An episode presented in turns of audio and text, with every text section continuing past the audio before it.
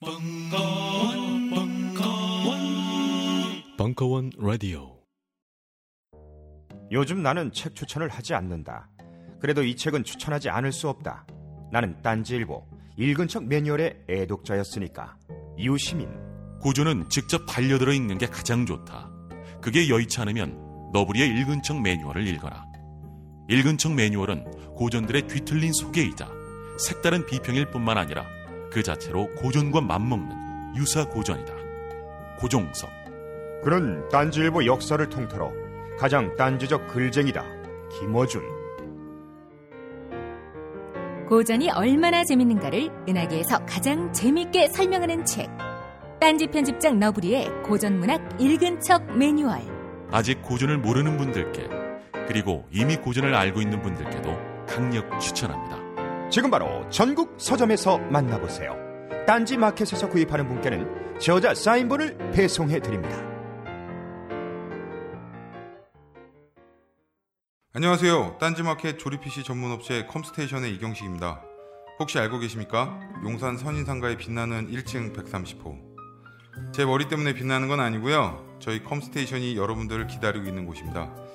2014년 가을 저희 컴스테이션은 전국의 컴퓨터 호객님들을 탈출시켜 주기로 결심했습니다. 더 이상 용산에서 어리버리하게 돌아다니지 않아도 될 우리 딴지스를 위해 신뢰와 정직함으로 컴스테이션이 선인상가 1층 130호에서 여러분들을 기다리고 있겠습니다. 친절함이 무엇인지 경험해보고 싶으신 분들은 주저하지 마시고 놀러오세요. 마음을 담아 설명드리겠습니다. 전국의 딴지스들이 엄지손가락을 치켜 세울 때까지 최선을 다하겠습니다. 지금 당장 궁금하시거나 나오시기 부끄러우신 분들을 위해 휴대전화도 개방해 놓겠습니다. 011-892-5568번 전화 주십시오. 고맙습니다. 컴스테이션은 조용한 형제들과 함께합니다.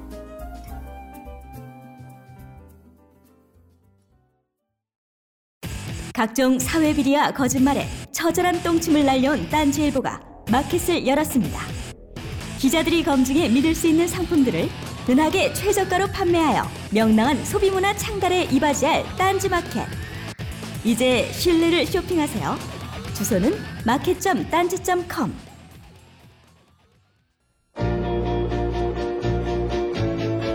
음악 평론가 강헌의 전복과 반전의 순간 시즌 3 2강 음악사 속의 여성 2부 11월 14일 강연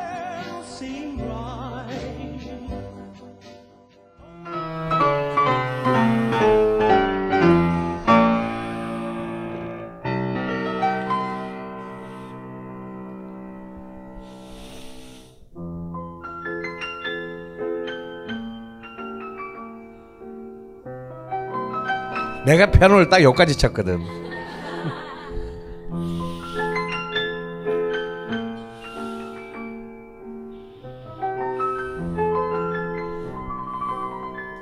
알, 알겠죠? 이 손예기들 작곡한 사람이 여자예요. 근데 이분은 너무 뭘 활동하기도 전에 서거하셔서 뭐 나머지 길을 하나도 안 남아 있어. 그런데 이제 19세기의 중 한 가운데를 통과하면서 가장 문제적 인물이 등장합니다. 어쩌면 그 낭만주의의 극점에 서 있었던 부분인데요. 바로 로베르토 슈만의 부인이었던 클라라 슈만입니다. 우리는 그냥 클라라 슈만이라는 클라라 슈만은 있잖아요. 누구죠? 굉장히 대단한 사람이에요. 본래 이제 처녀째성은 비크죠. 클라라 비크였는데 이미 처녀 때전 유럽의 피아노계를 석권한 연주자예요. 그래서 별로 이렇게 썩 장래성이 있지 있어 보이지 않는 작곡가인 그 로베르토 슈만이 굉장히 그 게다가 또 인물 초상을 통해서 보면 인물도 개하나 이게 중요해. 로베르토 슈만이 청혼했을 때 이 클라라 비커의 아버지인 아버지는 무슨 슈가 이상한 그런 새끼가 와가지고 지금 슈퍼스타인 우리 딸을 따대고 막 그래가지고 굉장히 힘들게 결혼합니다. 그 소송까지 해가지고 결혼을 왜냐하면 로버트 슈만이 법대 출신이거든요. 소송까지 해가지고 결혼을 했는데 어찌 보면 슈만은 굉장히 슈만은 작곡가면서 동시에 자기도 피아노 연주자였기 때문에 좀 자기 부인에 대한 굉장한 그 자기는 아무것도 아닌 무명 작곡가고 마누라는 이미 결혼하기 전부터 슈퍼스타고 그래서 굉장히 그 컴플렉스를 많이 가졌어요. 왜냐면 마누라는 막 전 유럽을 돌아다니면서 수레 연주를 해야 되는데 그래서 어떤 때를 보면은 로베르토 슈만은 그냥 가방 묻지. 이제 수- 가, 가방 들고 매니저처럼 이렇게 이, 오늘 이 도시 연주 끝나면 그러다가 시- 가방 내팽 마누라 혼자 저 어디 러시아 어떤 도시에 내팽개치고 저 혼자 기차 타고 집에 도, 자존심 확 상해가지고 막 그거 나중에 빌고 막 뭐 그런 일도 있었을 정도인데요. 근데 이 클라라 슈만은 그냥 단순한 꽤 뛰어난 피아니스트가 아니라 또한 작곡가이기도 했습니다. 물론 이제 다 불행한 것은 이제 자기의 주, 주력악기는 피아노에만 한정된 그런 작곡을 했다라는 한정이 있고 또 그 피아노 곡 자체가 그렇게 정말 그 시대의 슈만이나 자기 남편인 슈만이나 뭐 리스트나 멘델스존이나 쇼팽 같은 어떤 그런 그 남자 작곡가들의 반열에 아, 들기에는 조금 미흡한 평가를 받긴 하지만요. 하지만 아까도 말했지만 여자가 여성이 그런 어떤 어떤 하나의 창조적인 어떤 그런 훈련을 쌓는 데 있어서의 극히 배제적이었던 이때까지의 역사를 생각한다면 지금 힐데가드 폰비엔 나오고 지금 800년 만에 지금 여성 작곡가를 보는 거예요 거의. 그래서 이, 이 클라라 슈만에 대한 사실은 이제 60대 페미니즘 이후로 그런데 뭐 작곡가로서의 클라라 슈만은 솔직히 한 100년 동안 완전히 잊혀졌다가 60년대 이제 서구의 페미니즘이 이제 부상하면서 새롭게 작곡가로서의 클라라 슈만이 재정립되고 연주회와 음반 녹음이 이루어지고 지금 활발한 이제 작업 속에 들어가고 있습니다. 그리고 이제 이 슈만 클라라 슈만 하면 또 우리 잊을 수 없는 거 있죠. 이 로버트 슈만의 또 제자 중에 하는 사람이 영원히 베토벤 짝퉁을 꿈꾸었던 평생을 함부르크 출신의 요하네스 브람스입니다.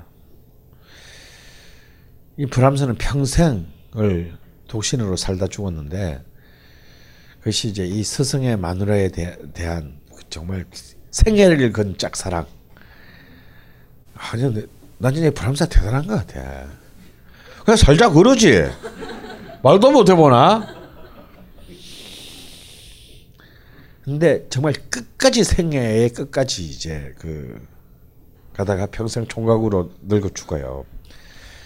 이게 또 이- 이런 자기 남편의 제자와의 또이 사실 또이 연인이라고 할 수는 없죠. 실제로 연애한 적은 없으니까.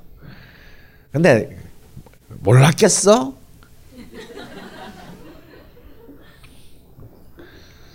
자 슈만의 피아노 협주곡 클라라 슈만의 슈, 로베르트 슈만의 피아노 협주곡은 남편인 로베르트 슈만의 피아노 협주곡은 낭만주의를 대표하는 그리그의 피아노 협주곡과 더불어 낭만주의를 대표하는 가장 위대한 피아노 협주곡의 하나로 평가받고 있습니다만 그의 부인인 클라라 슈만의 아, 피아노 협주곡은 이제 최근에야 다시 이제 재조명되고 있는 곡이죠.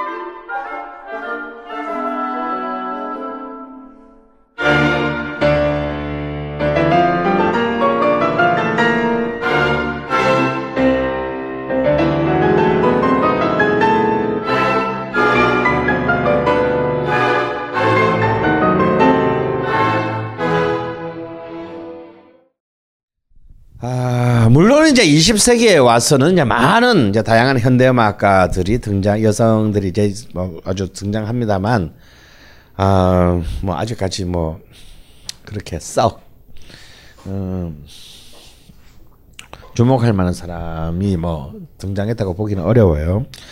얘기를 조금 바꿔서 그러면 이제 이 음악사 속에 어떤 여성의 존재를 봤는데 그러면 음악 그 자체에 있었어요 남성성과 여성성. 음악 안에서 이미 사실상의 어떤 이런 그 여성성이라는 젠더의 기제가 발동되고 있지 않나를 우리가 좀 더 한 발짝 더 들어가서 한번 어, 볼 필요가 있을 것 같아요. 자, 가령 가령 이런 거예요. 실제로 많은 음악 교과서가 아직도 장조와 단조를 하면서 남성적인 것과 여성적인 것으로 표현합니다. 여러분 알다시피 장조는 씩씩하고 미래지향적이고 그런 거는 그건 남자적인 거고 단조는 뭔가 약간 우울하고 슬프고 뭐 아, 씩씩한 여자가 있을 수도 있고 아, 말랑꼬리한 남자가 있을 수도 있는데 사실은 이제 아직도 이런 것들을 쓰는 교과서들이 전 세계에 많아요. 근데 이제 그보다 이런 것보다 이런 표현 표피적인 표피적인 표현보다 더 중요한 것은요. 사실은 다음과 같은 개념들입니다. 뭐냐면 음악 서양 음악사를 관통해온 어떤 그런 것 중에는 교묘하게 아까 그 여성성을 자연의 자연 자연의 수능의 개념으로 봤다고 그랬잖아요. 남자는 그 자연에 도전하고 정복하는 존재로 보았던 것이고, 그래서 어떤 이 여성성과 자연의 수능과 순결은 굉장히 독인한 가치로 놓고 봤어요. 그래서 어떤 성적 타락, 다시 말해서 천연성을 잃는 것 이런 것을 꼭 고통과 죽음으로 보상받는 어떤 희한한 체계들을 교묘하게 음악사 속에서 재생산합니다. 여러분 가장 위대한 시대인 19세기 유럽 오페라의 역사의 여주인공들을 보면요 예외가 없어요. 최고의 그 이탈, 이탈리안 낭만주의 오페라인 벨리니의 노르마의 주인공 노르마. 그 노르마는 여사제로 나오거든요. 이른바 그 로마 시대 때 로마 로마 제국의 행포로부터 자신의 어떤 그 부족을 지키는 여사제로 나와. 첫 일막에서는 진짜 죽입니다. 카스타디바 정결한 여신이여라는 이 10분에 이르는 아리아는 모든 소프라노의 꿈의 아리아예요. 정말 이걸 부르기 위해서 소프라노가 된다고 해도 과언할 정도로 그만큼 피와 땀을 요구하는 곡이기도 한데 이거 부를 때에 특히 마리아 칼라스가 이 카스타디바를 부를 때는요 정말 몸에 전기가 쫙 일어날 정도의 압도적인 권위와 장엄함이 있어요. 도저히 여자 소프라노 것이라 볼 수 없는. 그렇게 오페라가 시작해놓고 알고 보니 이 우리의 주인공 노르마가 이미 로마 주둔군 사령관이랑 정이 통해서 애까지 놓은 거야. 그리고 자살합니다. 그럴 수 있지 뭐. 근데 이게 이거면 말도 안 해. 이것보다 더 억울한 경우가 있어. 베르디의 오델로 물론 섹스피어 원작이지만 데스데모나는 정조를 유린 당하지도 않았는데 씨바 남편이 의심했다는 이유로 죽음을 당한다 이거. 응? 마농 레스코에는 또 어떻습니까? 소년에 가라는 그 가라는 어떤 부모의 권유를 주변의 권유를 뿌리치고 열심히 공부하려는 어떤 잘생긴 청년을 유혹했다는 것 때문에 왜 또 죽음을 당해? 응? 삼성과 데릴라는 아예 동정도 못 받아. 전부 오페라의 여자 주인공은 곧 순결의 상실은 곧 고통과 죽음으로 이어지는 뭐 그것도 마찬가지죠. 내가 아주 좋아하는 오페라인 그 베르디의 리골레토의 주인공도 마찬가지입니다. 그래서 정말 그런 농담이 나와, 나오는 거예요. 유럽의 오페라는 순기를 잃은 여자들을 죽이기 위한 장치다. 라는 얘기가 나올 정도다. 그 서양의 음악사에서 이미 여성 혹은 여성성이라는 그 자체의 개념이 이렇게 굉장히 악랄한 방식으로 자리 잡았다는 거예요. 여성 여성 음악가가 어떤 창조적인 능력을 역할을 롤을 가졌냐 중요하지 않아. 그 이전에 이미 이 음악 산에서의 여성성이라는 것은 굉장히 편협하고 선입관에 가득한 어떤 전제를 만들었다라는 거예요. 유일하게 음악 속 서양 음악사 속에서 유일하게 긍정적인 여성이 있어요. 성모 마리아다 이거. 어? 유일하게 긍정. 오페라에서든 막 그냥 가곡에서든 뭐든 아베 마리아라는 노래가 도대체 몇 곡이나 만들어진지를 몰라. 근데 여러분 중에서 아베 마리아 중 아베 마리아 수십 곡 있거든요. 내가 아는 것만 수십 곡이야. 근데 아베 마리아 중에서 여러분이 굉장히 막, 막 불협화음과 어, 굉장히 거친 음향으로 이루어진 아베 마리아 있나 봐봐. 모든 아베 마리아는요. 정말 우아하면서 이렇게 고요하고 평화를 느끼는 곡으로 되어 있어요. 근데 왜 그러냐? 성모 마리아는 처녀거든. 여기서 카치니의 아베 마리아를 수미조의 음성으로 한번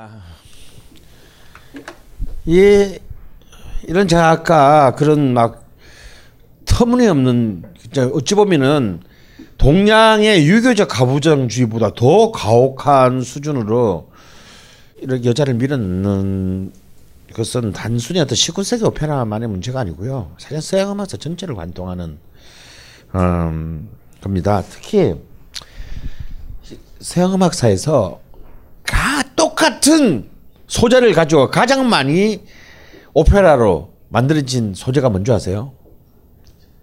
그리스 로마 신화 중에서 오르페오 신화입니다.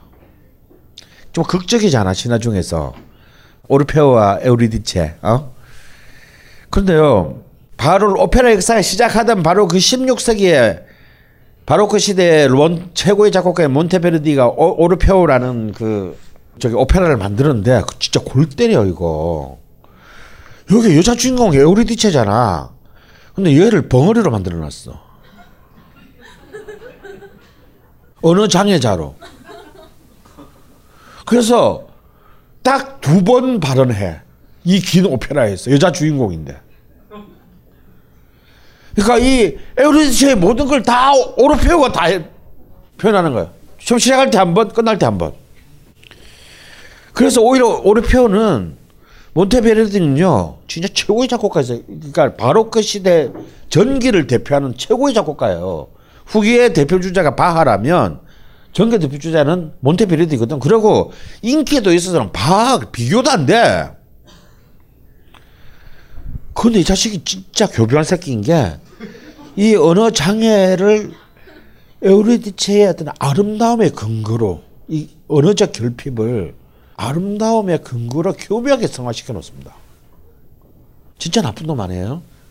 그래서 이 지옥에까지 가서 자신이 사랑하는 여자인 에우리디체를 구출해 오려는 이 오르페오의 남성성은 에우리디체의 그 나약함을 전제로 성립되는 거예요. 우리는 생각했습니다. 실외는 가까운 곳에 있다고. 우리가 파는 것은 음료 몇 잔일지 모르지만 거기에 담겨 있는 것이 정직함이라면 세상은 보다 건강해질 것입니다. 그래서 아낌없이 담았습니다. 평산네이처 아로니아 친친친 지금 딴지마켓에서 구입하십시오. 잠시만 안녕하세요. 저는 바다니 가득의 성재훈입니다. 보통 오뎅, 맛살, 핫바 등 다양한 이름의 어묵을 간식으로 때로는 반찬으로 많이 드시는데요. 그게 대부분 밀가루로 만들어졌고 기름에 튀기기 때문에 칼로리가 높아지더라고요. 그래서 저희는 어육 함량이 높으면서 기름에 튀기지도 않는 맛과 건강을 생각한 그런 어묵 한번 만들어 보고 싶었습니다. 그런데 이렇게 만들다 보니 팔아도 남는 게 없더라고요. 여러분, 저희가 정직하게 만든 어묵을 딴지 마켓에서 계속 판매할 수 있게 많은 관심 부탁드립니다. 정성을 담아 쪄서 만든 어묵 감아볶고 여러분의 관심이 필요한 정직한 먹거리입니다. 잠시만 우리 이제 어묵 먹어요 맛있는 감아볶고 전제로 성립되는 거예요. 이걸 아주 대놓고 마초적으로 뻔뻔하게 한 놈이 누구냐면 핸델이에요. 오페라 사상 최고의 흥행사, 흥행의 마술사. 약 70여 편의 오페라를 썼어요. 핸델은 생애 중에. 그 중에서 56편을 대박을 터뜨린 그야말로 흥행 대박, 흥행의 그 기재인 이 핸델의 오페라들은요, 전부 주인공이 남성이야. 남자고, 다 권력에 대한 얘기고, 남자 권력, 다시 말해서 권력을 가진 남자를 신적인 차원으로 그려내서 어떤 그런 신과 동일시하는 것에 대한 극대화가 이 핸델의 오페라예요. 그래서 그 당시에 영국 왕, 절대 왕권을 꿈꾸었던 영국 왕들이 너무 사랑했어요. 이 절대 권력이라는 것을 거의 신적인 어떤 차원과 동일시한 거예요. 이런 오페라 속의 어떤 캐릭터의 문제가 아니라 또 그 단조와 장, 장조처럼 이런 그 고전주의 시대 이후에 이 소나타 형식, 1주제와 2주제, 그리고 이 두 주제 사이의 갈등과 대립과 해소라는 이 1주제와 2주제를 얘기하는 데 있어서도 사실상 언제나 꼭 1주제는 장조고 남성적이며 당당하고 2주제는 여성적이다. 라는 극단적인 대립의 구도를 만들어 놓는다라는 거다. 결국은 음악사에 있어서 가장 중요한 혁명적인 형식의 출현인 이 소나타 형식이라는 것도 사실상 어떻게 보면은 결국은 이 주제는 절대 독자적이지 않아요. 1주제와 함께 소멸한다 이거. 결국은 이것은 그 남성 신화의 어떤 이 결국 1주제로 끝나는 왜냐면 시작한 이 주제로 주제의 조성으로 끝나는 어떤 남성 신화의 문화적 패러다임을 증거하는 가장 노골적으로 보여주는 이 음악 양식이 바로 이 소나타 양식이다. 결국은 이 이런 남성 숭배 양식을 가장 극적인 고향의 단계로 올려놓은 인물이 누굽니까? 바로 베토벤이다 이거야. 근데 그의 같은 시대의 비엔나를 살았어, 살았던 작곡가가 슈베르트입니다. 슈베르트는 베토벤이 죽은 다음 해 죽어요. 물론 연배의 차이는 있지만 워낙 일찍 죽. 그러니까 그의 슈베르트의 대부분의 그 자기의 비엔나에서의 음악 활동 시간은요 베토벤하고 같은 동네에서 어 그러니까 슈베르트의 꿈이 뭐냐면 슈베르트의 동경이 베토벤에서 자기 동네에 사는 베토벤이었어요. 물론, 물론 베토벤은 이미 살아서 이미 유명하고 모든 그 영예를 가진 사람이고 자기는 아무것도 아닌 무명 작곡가였는데 물론 죽어서 그 꿈을 이루지. 베토벤 옆에 묻히거든.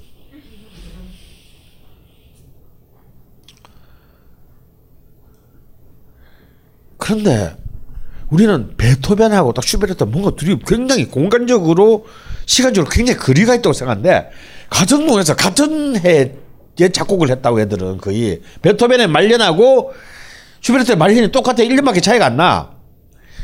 그런데 이 거리감은 어디서 오는 것일까?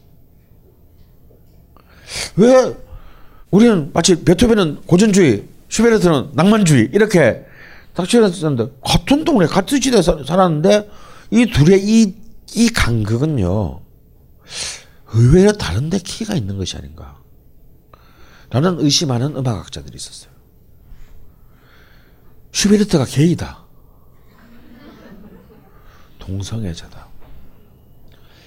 베토벤에게서는 확고한 남성적 남성 숭배에 신화했던 소나타 양식이 같은 비엔나에 살고 있는 작곡가인 그리고 하물며 베토벤에 대한 존경의 염으로 평생을 지샌 슈베르트에게서는 발견되지 않는다요. 슈베르트는 그에 비해서 훨씬 유려하고 조화적이며 일주제의 완벽하고 독단적인 지배를 용납하지 않는 그런 소나타 형식을 구사했습니다. 하물며 여러분이 너무 잘 아는 그 소나타 형식의 최고의 그 형태가 뭡니까? 교향곡이잖아요. 8번 미완성 같은 경우는 아예 구조를 허물어뜨리고 2악장에서 끊어버리기까지 한다. 사실 시간이 없어서 3, 4악장 쓴 게 아니거든요. 왜냐하면 미완성 교향곡이 8번인데 9번 교향곡이 있어요. 9번 교향곡 멀쩡하게 있어. 큰 대곡이야 그건. 그러니까 얘가 이렇게 딱 끊었다는 건 뭐냐. 이게 가장 완벽한 완결이라고 본 거야. 왜 꼭 기승전결을 따라서 다시 처음으로 돌아가서 끝내야 돼. 그래서 이 슈 베르트의 작곡가로서의 슈베르트의 여성성을 제일 먼저 깨뜨려 본 사람은 비평가이기도 했던 로베르트 슈만이었어요. 어쩌면 슈만은 그것을 보았는지 모릅니다. 슈베르트의 그 깨알 같은 작품에서 베토벤은 똑같은 독일인들이잖아 다. 남성 중심의 영웅적 서사가 아닌 또 다른 어떤 또 다른 가능성. 그것은 결국 나중에 역사가들이 낭만주의라고 이름 붙이게 되는 또 다른 가능성을 이걸 슈베르트가 제시했다고 슈만은 느꼈다는 거죠.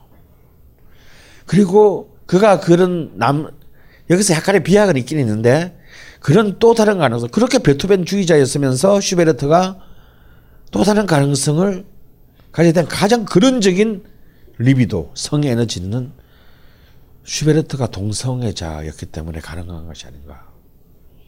라는 추론이 있고, 실제로 슈베르트가 이성애적 연애를 한 적은 한 번도 없어요. 이때까지 역사는 전부 슈베르트가 너무 가난해서 돈이 없어서 연애를 못했다로 되어 있는데, 슈베르트는 오스트리아 유복한 교장 선생님의 아들이거든요. 그러니까 가난한 음악가의 아들로 태어난 베토벤이나 모차르트랑 달라요. 이런 또 이런 또 그 컨셉이 있고 아예 내놓고 개인 작곡가가 있죠. 바로 차이콥스키입니다. 이 차이콥스키 같은 경우는 유일 차이콥스키도 예프게니 오네긴에는 굉장히 대표적인 오페라 작품을 썼어요. 그런데 이 예프게니 오네긴의 주인공인 이 예프게니 오네긴은요. 앞서 말했던 그런 유럽 19세기 오페라의 남성적 주인공과 완전히 달라. 굉장히 섬세. 굉장히 고뇌가 많아. 그래서 외면으로 자신의 권력을 외화시키는 것이 아니라 자신의 내적인 모든 고뇌와 정신의 문제로 환원시킵니다. 그리고 슈베르트의 그 교향곡들, 그 여섯 개의 아주 위대한 교향곡들 자세히 들어보면요. 5번 정도를 조금 상대적으로 색채가 밝은 5번 정도를 제외하면 특히 죽기 직전에 결국 차이콥스키가 이제 뭐 농담으로 저기 공식적인 사인은, 사인은 콜레라예요. 근데 사인 콜레라가 아니고 자살입니다. 아, 자살이 아니라 강요된 자살. 해필이면 검찰총장의 조카를 남자 조카를 이렇게 건드렸다가 당시 러시아에서는 동성애는 사형이었어요. 최고의 최악의 범죄였어요. 그래서 잘 막 그 위장 결혼도 하고 잘 은폐하고 잘 왔는데 해필 건드린 게 검찰총장의 그 조카를 건드려 가지고 권고 자살을 당합니다. 네가 네가 오명을 다 뒤집어 쓰고 법정에서 죽을래? 아니면 그래도 왜냐면 차이콥스키님이 당대 유럽에까지 알려진 러시아의 상징적인 작곡가였거든요. 네 명예는 예술가로서 명예는 지켜줄 테니 어 해라. 그래서 사실은 이제 결국 권고 자살 당한 셈이죠. 그래서 그 마지막 6번 비창이 딱 이맘때 10월 말에 초연이 되고 그 10일 뒤에 자살합니다. 그래서 이 6번 비창이나 4번 제가 아주 좋아하는 4번 같은 거 작품들을 보면요. 언제나 슈베르트 어, 저기 차이프스를 어떻게 시작하냐면 굉장히 어두움에서 음악이 시작돼요. 그래서 밝아집니다. 환희의 세계로 나와요. 그리고 그 환희는 다시 어둠으로 돌아가서 끝납니다. 그 마치 수많은 영웅, 영웅적 고뇌를 넘어 환희의 세계로 환희의 극점에 도달해서 끝났던 베토벤의 음악과는 완전히 다른 구성을 가져요. 이런 것들이 정말 그 이 음악사 안에서의 특히 서양 음악사에서 어떻게 남성성들이 굉장히 그 가혹한 지배를 유지해 왔나를 보여주는 것은 단순히 여자가 어떤 역할을 했냐 못했냐 기회를 부여받았냐 기회를 못은 아니라 이렇게 제가 아주 제가 아주 그냥 간만 보여드렸습니다만 이 음악이라는 미학 내면 안에도 정말 그 젠더의 구조가 젠더 시스템의 구조가 사실상 박혀 있다라는 것에 예를 보여드린 것이죠. 하지만 음악사 속의 여성들이 가장 드디어 자신의 존재를 선언하고 깃발을 날리게 되는 것은 역시 20세기에 와서입니다. 근데 그 중에서도 저는 너무나 너무나 매력적인 예술에 있어서의 삶은 굉장히 불행했으나 예술에 있어서의 여성의 진정한 창조의 자유를 이룬 두 명의 정말 위대하고 사랑스러운 음악가들을 여러분들께 소개하겠습니다. 그리고 이 두 명은 전부 거리에서 태어나서 어, 거리에서 삶을 마친 인물들이에요. 바로 빌리 할리데이와 에디트 피아프입니다. 사실 뭐 빌리 할리데이 빌리 할리데이에 대해서는 뭐 하, 정말 가장 불행한 여성 20세기의 가장 불행한 여성의 축에 속하는 인물이라고 할 수 있죠. 그런 백인으로부터 그런 너무나 정말 무책임한 아, 무책임한 아버지와 엄마 사이에 태어나서 엄마가 그러니까 엄마가 너무 어릴 나이에 19살의 나이에 17살짜리 아버지한 아버지도 아니죠. 결혼한 것도 아니고 뭐 이렇게 이제 낳는데 이 어린 빌리 할리데이의 그 엄마는 이제 얘를 버리고 이제 이제 그 장녀 거리에서 이제 장녀 생활을 합니다. 그래서 왜 정조모에서 어릴 때 컸는데 이외 정조모가 그나마 유일하게 이, 이 어린 그 빌리 할리데이를 그 길렀어요. 좀 챙겨줬는데 얘, 이 할, 할머니가 얘를 아는 상태에서 죽어요. 그래서 이 목이 졸, 졸려서 얘도 죽을 뻔하다가 간신히 뛰어나서 그 트라우마로 실어증에 걸려요. 그래서 이미 아홉 살 때부터는 이미 이제 백인들 집에 가서 가정부 보모 생활하면서 이제 푼돈을 벌어야 했고 결국 막 열한 살 때는 또 이제 막 백인한테 강간을 당합니다. 강간을 당했는데 오히려 법정에서는 백인을 유혹했다. 그래서 감화원으로 보내줘요. 오히려 감방 가야 될 놈은 안 가고 피해자가 흑인이라는 이유로 그러니까 우리로 치면 이렇게 그 소년원 같은데 보내졌다가 다시 나오자마자 또 다른 백인한테 또 강간을 당하고 그래서 이제 사실상 이제 그 몸을 팔면서 이제 그 하루하루를 이어간 이어가다가 매번 더 이상 몸 파는 일은 안 해야 되겠다 생각했지만 그거 말고는 할 일이 없었던 거죠. 그러다가 어떤 쇼단에서 댄스를 묘집한다라는 그 포스트를 보고 오디션을 보는데 떨어져요. 그나마 이제 그게 유일하게 탈출할 수 있는 기회였는데 떨어져서 나오는데 그 쇼단의 반주자 한 명이 이렇게 막 흑인들의 노래를 막 치면서 야 너 이 노래 아니? 그래서 본인 아는 노래였어. 그 노래를 불러서 본래 쇼걸 댄서로 오디션 보러 갔다가 가수로 취직을 하게 됩니다.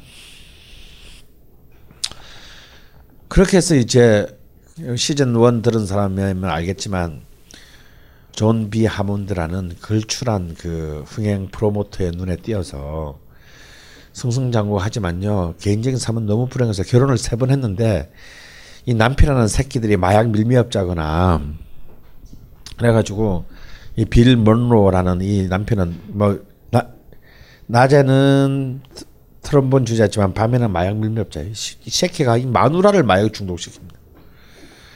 그래가지고 돈 번 돈은 전부 마약. 마약에 다 뺏기고 세 번째 남편은 아예 그 깽단 두목이었어요.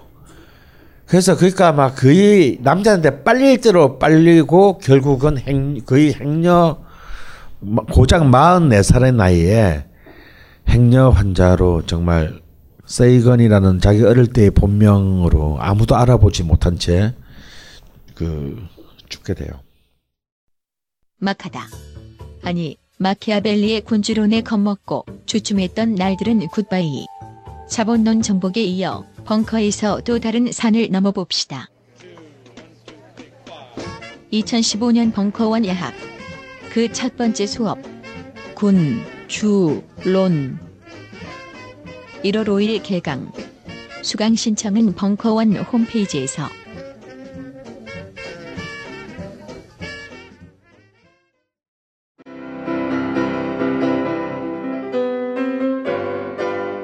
클래식은 너무 멀리 있거나 혹은 너무 가까이 있다.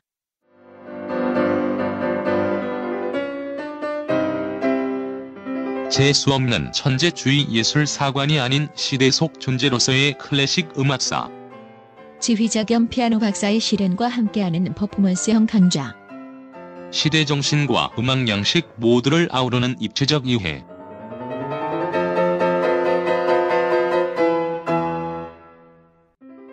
(2015) 벙커원 Ultra Special. 클래식 끝판 48주 과정. 강헌, 송창진. Old Classic. 자세한 사항은 벙커원 홈페이지를 참조하세요.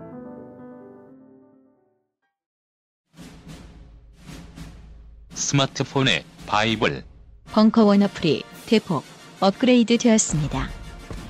강좌 및 강의별 결제 기능 탑재 멤버십 회원이 아니라도 벙커원 동영상들을 골라볼 수 있는 혁신. 바로 확인해 보세요. 근데 이 빌리 할리데이는 따라서 제대로 된 음악 교육을 받을 턱이 없었음에도 불구하고 그냥 단순히 어, 작곡가가 만들어주는 노래만 부른 게 아니라 자신이 만든 곡 음악 교육을 전혀 받지 않았음에도 불구하고 자신이 만든 곡을 불렀습니다.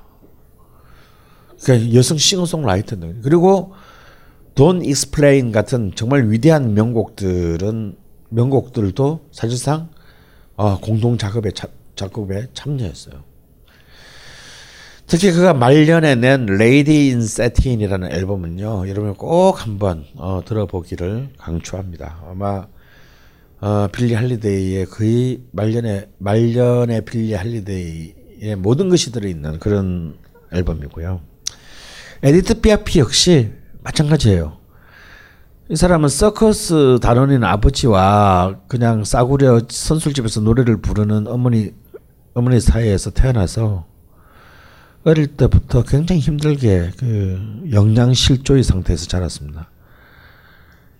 이 삐아프가 무슨 뜻인 줄 아세요? 삐아프가 작은 참새라는 뜻이에요. 참새같이 작다. 그래서 그는 어릴 때부터 거리에서 노래를 어, 부르며 자랐는데 거리에서 이제 픽업이 되죠. 픽업이 되어서 당시 그 모리스 슈발리에 같은 아주 그 거물 샹송 스타들이 그를 후원합니다. 그렇게 해서 정말 샹송의 역사에서 가장 어, 여왕이 되는 되는데 그 역시 이제 참 인생 성공하고 난 뒤에도 빌리 할리데이와 그렇게 크게 다르지 않았어요. 근데 굉장히 힘든 불행한 인생을 살았습니다. 그가 유일하게 사랑했던 남자가 이제 여러분 그 영화 라비앙 로즈 어, 러모 몸 보면은 나오죠. 그 마르셀 세르당 권투 선수였어요. 네, 정말 이 둘의 love story는 굉장히 아름다운 love story인데 이제 마르셀 세르당이 이제 이 에디트 피아프한테 자기 고, 자기 경기를 구경하러 오라고 초청을 하는데 말 어, 에디트 피아프는 아 저는 너무 무서워 그 치고 받는 게 무서워서 못 가겠어요 그래요. 그랬더니 마르셀 세르당이 나도 당신의 공연을 보러 갈 때마다 숨이 막힐 것 같은 두려움 속에서 간다고. 그래서 내 것도 보러 와라고 해서 보러 갑니다. 그러나 이제 피투성이가 된 마르셀 세르당이 승리를 거두고 이제 둘이가 연인이 돼요. 근데 이제 뉴욕에서 에디트 피아프가 공연을 하는데 그날 파리에서 권투 시합이 있었어요. 그래서 마르셀 세르당의 마지막 전화가 뭐냐면 경기가 끝나자마자 비행기를 타고 뉴욕으로 가겠다. 그래서 당신의 뉴욕 공연을 보겠다였는데 그 비행기가 대서양에 추락합니다. 그래서 그 비보를 듣고 이제 뉴욕 공연의 무대에 오른 이제 그 에디트 피아프가 관객들한테 노래를 부르기 전에 딱 한마디를 하죠. 오늘 밤은 딱 한 사람, 내가 내 생에서 유일하게 사랑했던 딱 한 사람만을 위해 노래를 부르겠다. 하고 부른 노래가 이제 사랑의 찬가예요. 여러분 너무 잘 아는 라비앙 로즈 같은 작품은 같은 미시한 이 에디트 피아프 샹송의 대부분의 곡은 에디트 피아프의 작곡입니다. 어, 물론 그런 많은 어떤 샹송 어, 시인 작곡가들로부터 사랑을 받았고 많은 곡을 받았지만요. 이런 라비앙 로즈 같은 대표작들이 이 어릴 때부터 그래서 노래를 부른 이 어린 소녀에 의해서 만들어졌다라는 것은 굉장히 놀라운 일입니다. 실제로 에드트 피아프가 죽고 난 뒤 한 달 뒤에 당시 프랑스의 가장 위대한 시인 중에 한 명이었던 장곡도가 굉장히 그 슬픈 나머지 한 달 뒤에 미아프가 없는 세상에서 시는 무의미하다라는 굉장히 시적인 유서를 남기고 자살합니다. 사실 그런 정도로 이제 피아프는 당시 이제 그 프랑스의 영감, 프랑스의 영혼이었던 셈이죠. 아, 빌리 할리데이의 작품인 Fine and Mellow를 잠깐만만 보겠습니다.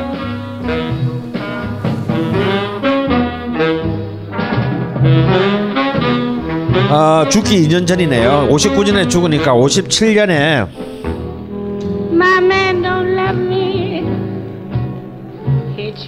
oh so mean. 그러니까 빌리 할리데이 불행은요. 피부가 또 그렇게 새까맣지가 않았어요. 그래서 또 흑인 사회에서는 또 백인에 가깝다고 또 왕따 됐습니다.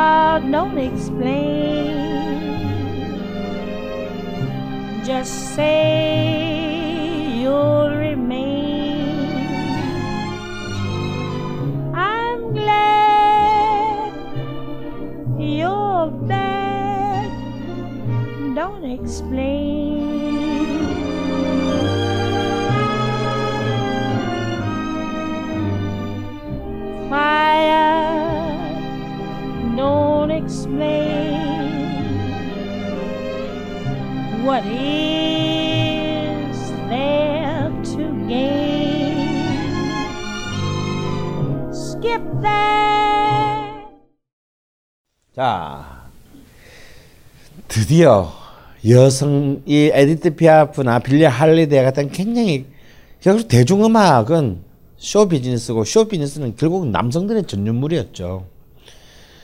그 속에서 여자들이 그냥 단순히 온실 속의 화초를 넘어서 독자적인 자신의 어떤 예술적 창조성을 가진다는 것은 굉장히 대중음악에서도 대중음악의 세계에서도 쉽지가 않았습니다.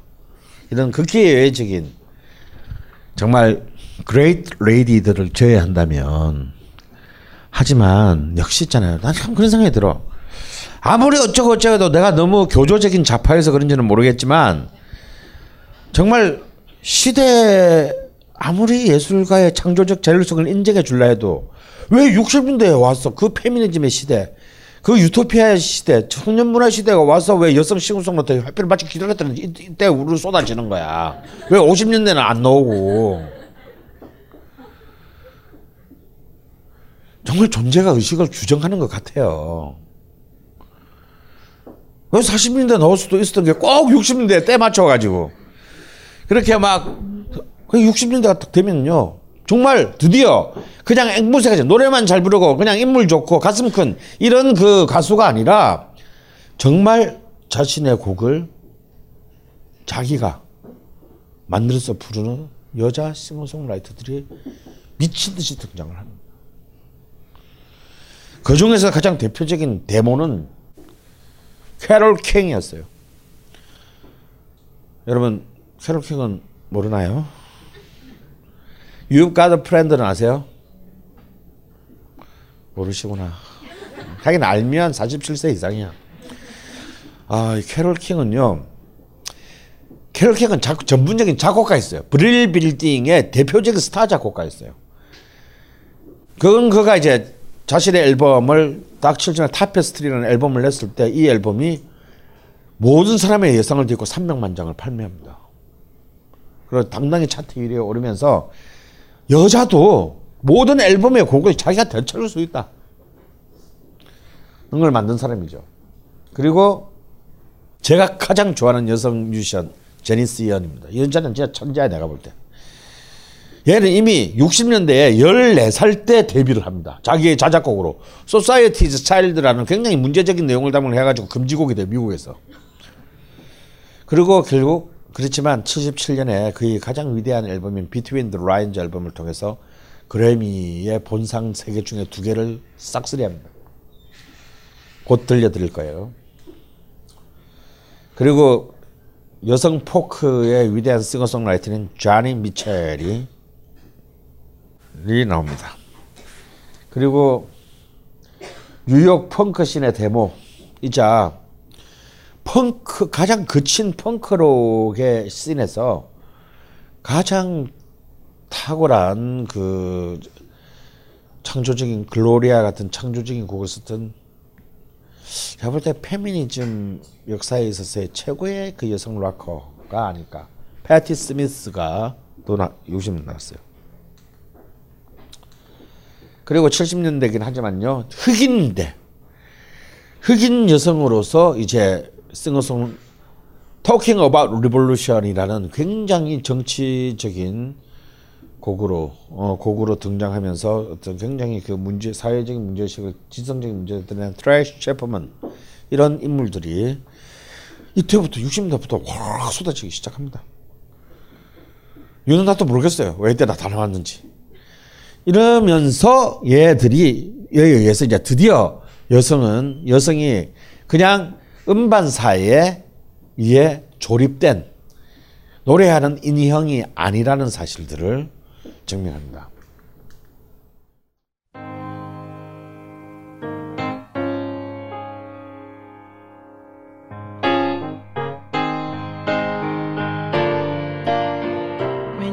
down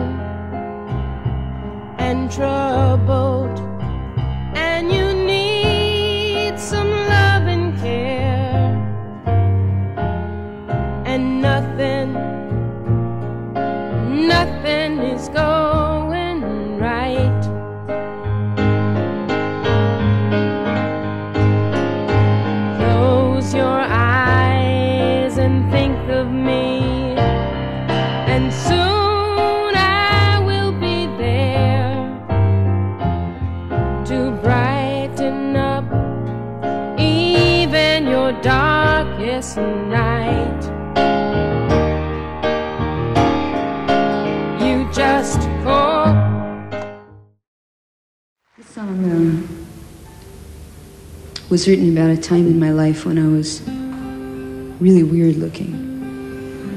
And uh, there were all these girls I was going to school with who were really terrific looking, and they were like cheerleaders and very tall and long blonde hair. And I was very short with curly dark hair. So for cheerleaders,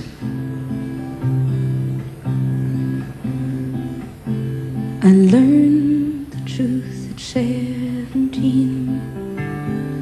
love was meant for beauty queens and high school girls with clear skinned smiles who married young and then retired. The Valentines I never knew, the Friday night charades. 아, 이 노래 가사를 꼭 한번 찾아서 보세요. 자기는 자기의 자전적 얘기예요. 나는 17살 때 모든 진실을 알았다. 졸업 파티는 예쁜 년들만을 위한 것이라는 걸. 우리 같이 못생긴 애들은 못생긴 애들 그러니까 남자들이 픽업 안 해준 그러니까 파트너가 없는 못생긴 애들은 우리끼리 그냥 쓸쓸하게 집에서 전화를 하면서 전화 통화되고 come on dance with me 남자 흉내 내면서 이렇게 그 해야 된다는 것을 뭐 이런 얘기예요. 어, 가사 죽여. 이 앨범 자체가 그냥 명곡으로 도배가 되어 있습니다. 이런 정말 최고의 애들이 등장을 했고 한국 또한 이 여성 싱어송라이터 시대가 70년대에 들었어야 돼요. 물론 한국에서 최초의 여성 싱어송라이터는 1934년에 가신 님에게라는 곡을 만들고 스스로 부른 김정숙입니다. 네, 그리고 그 뒤는 아무도 알 수 없어요. 하지만 70년대가 되면 드디어 박인희, 뚜아에무아라는 듀엣을 통해서 어, 그리운 사람끼리나 이런 노래들을 자작곡을 낸 당시 숙명여대 불문과를 다녔던 박인희와 그리고 이화여대생이었던 방의경이 등장합니다. 그리고 70년대 후반에는 단순히 자작곡, 그러니까 싱어송라이터를 넘어서 여자로서는 처음으로 프로듀싱의 능력까지를 탑재한 아마 우리나라 음악 사상 최고의 여성 뮤지션 장덕이 등장했고요. 그리고 엽기적으로 트로트에서 최초의 싱어송라이터가 등장했는데 바로 심수봉이었습니다. 이건 진짜 충격, 그 당시에 진짜 충격이었어요. 이런 드디어 70년대에 와서 드디어 한국에서도 곡 자체 적어도 자신의 자신의 음악 세계에서 자신이 주인이 되는 그런 어떤 새로운 어떤 시대가 열렸어요. 이 방희경은 거의 양희연 양희연과 동년배인데 그러나 그런 주목받지 못합니다. 그런 여성으로서는 모든 앨범 하나를 전부 자신의 곡으로 만들 수 있는 능력을 가졌으면서도 그 한 장의 앨범을 끝으로 음악 활동을 그만하게 돼요. 방희경이 부른 그 이 불나무도 역시 나중에 다 양, 양희연이 불러서 다 이렇게 양희연의 노래로 이렇게 알려져 있지만 다 이 방혜경의 노래예요. 보시면 알게 됩니다.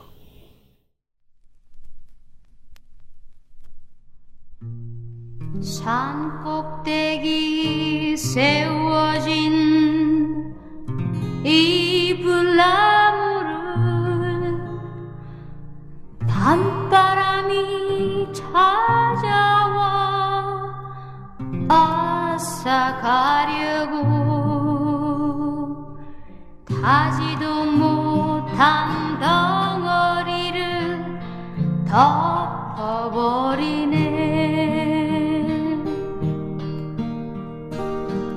오 그대 는 아는가 불꽃송이요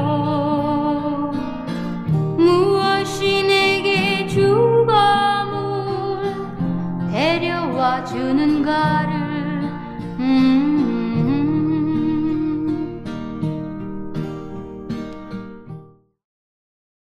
1972년에 나온 박여경의 그의 첫 번째 앨범이자 마지막 앨범인 이 앨범은요. 한국 최초의 영어 싱어송라이터에 의한 앨범으로 영원히 기록될 겁니다. 어, 하지만 그 당시에 한국의 그 일천한 음반 산업은 어, 이러한 그 자신의 독자적인 음악 색을 가진 개성적인 아티스트들을 들에 대한 경기장을 마련해 주지 않았어요.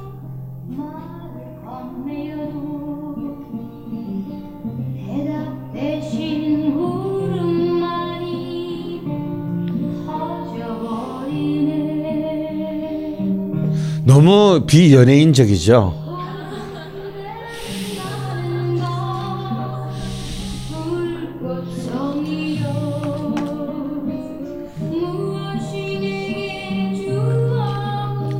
근데 음색은 굉장히 그 참 정말 독특한 독특한 울림을 가지고 있습니다. 아 오늘 다 끝낼라 그랬는데 안 되겠다. 지금 이제 마돈나하고 이런 거 남았는데 아, 한 30분만 하면 되는데 그러다가 진짜 어, 해를 또 나를 넘길 것 같으니까 아 진짜 화끈한 것이 남아 있는데 화끈한 것은 또 다음 주로 어. 아 이거 자꾸 이렇게 뒤로 밀면 이게 편집하는 애들 너무 힘든데 예 오늘 좀 달린 나름 달린다고 달렸는데 분량이 좀 너무 많았나 봅니다. 어 한 천년을 왔다 갔다 하면서 어 언니들의 흔적을 추적하다 보니 아